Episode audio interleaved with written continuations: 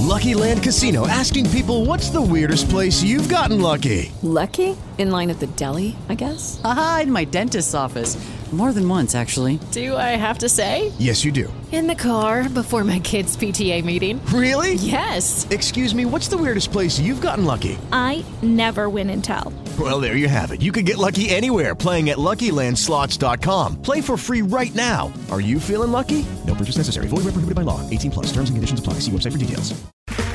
Okay, round two. Name something that's not boring. A laundry? Ooh, a book club.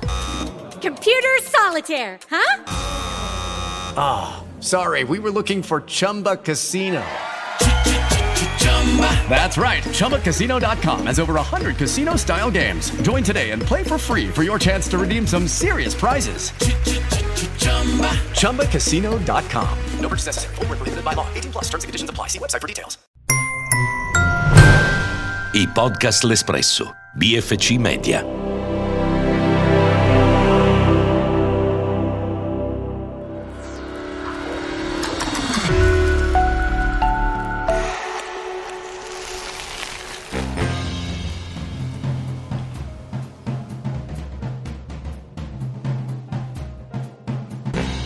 Dante Pessina è l'eroe della periferia milanese. Lo chiamano il dio di Roserio perché è imbattibile. Lo sono anche le squadre rivali, la Garibaldi e la Villa Pizzone. Corre per la Vigor, ma è probabile che presto verrà ingaggiato dalla Bianchi. Pessina sogna di lasciarsi la fame alle spalle, di abbandonare il distributore di benzina del signor Gino. Se vince le prossime due gare è molto più facile diventare un campione. Il giorno della gara, della milanese, il Pessina però non si sente bene. Con Sonny, il suo gregario, che non è un dio ma quasi, sa che è l'unica occasione che ha per battere il campione e non restare l'eterno secondo.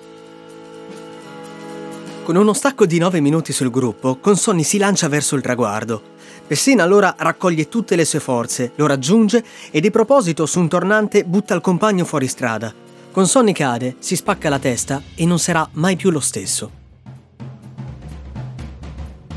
Pessina taglia il traguardo. Nessuno ha visto e nessuno sa. Diventa il campione della periferia. Non importa se il Consonni non tornerà mai più in sé. Quelle sono cose che a un dio non interessano. Sono Luca Buson e questo è Storie veloci in bicicletta. Il podcast scritto da Agnese Giardini che racconta le grandi leggende del ciclismo italiano e una città che si trasforma.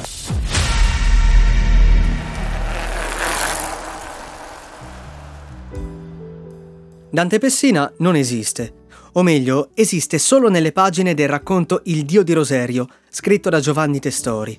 È una figura letteraria, un eroe moderno al pari di Coppi e Bartali, e allo stesso tempo è grottesco, ambiguo, brutto, come i personaggi che troviamo nei film di Luchino Visconti e Roberto Rossellini. Dante Pessina non esiste, ma Testori restituisce perfettamente al lettore l'idea di ciò che accade nell'Italia degli anni 50. Il conflitto alle spalle, ma non è ancora così lontano da aver cancellato la miseria.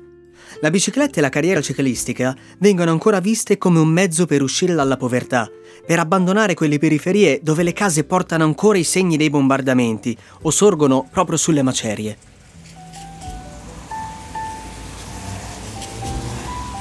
La nostra ultima tappa è stata davanti al comando di polizia. Da qui proseguiamo in quella che oggi è la via intitolata Giacomo Matteotti.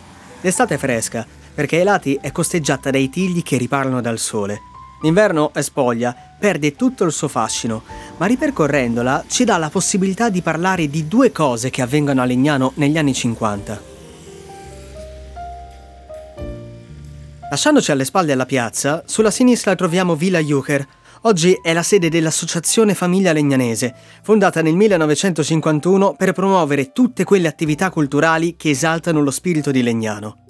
Sono gli anni in cui l'associazionismo del secondo dopoguerra lavora per rafforzare il tessuto sociale delle città, caratterizzato ancora da forti contrasti.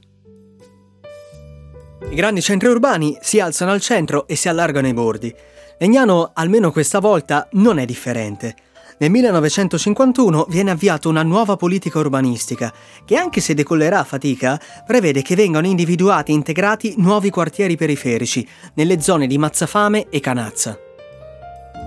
Le aziende tornano alla produzione civile grazie agli investimenti accumulati dalle commesse militari durante la guerra e investono in edilizia popolare, in case, scuole, spacci, dopolavori e impianti sportivi.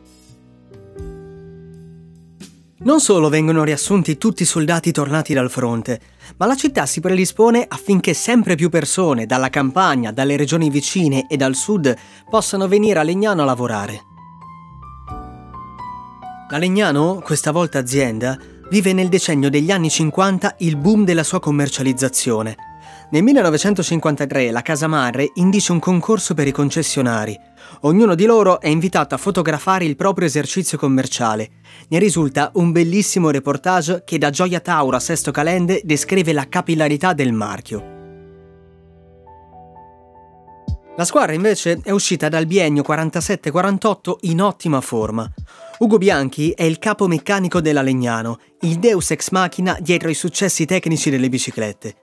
È di Bianchi, ad esempio, l'ultraleggera costruita nel 1948, dal peso record di soli 3,5 kg.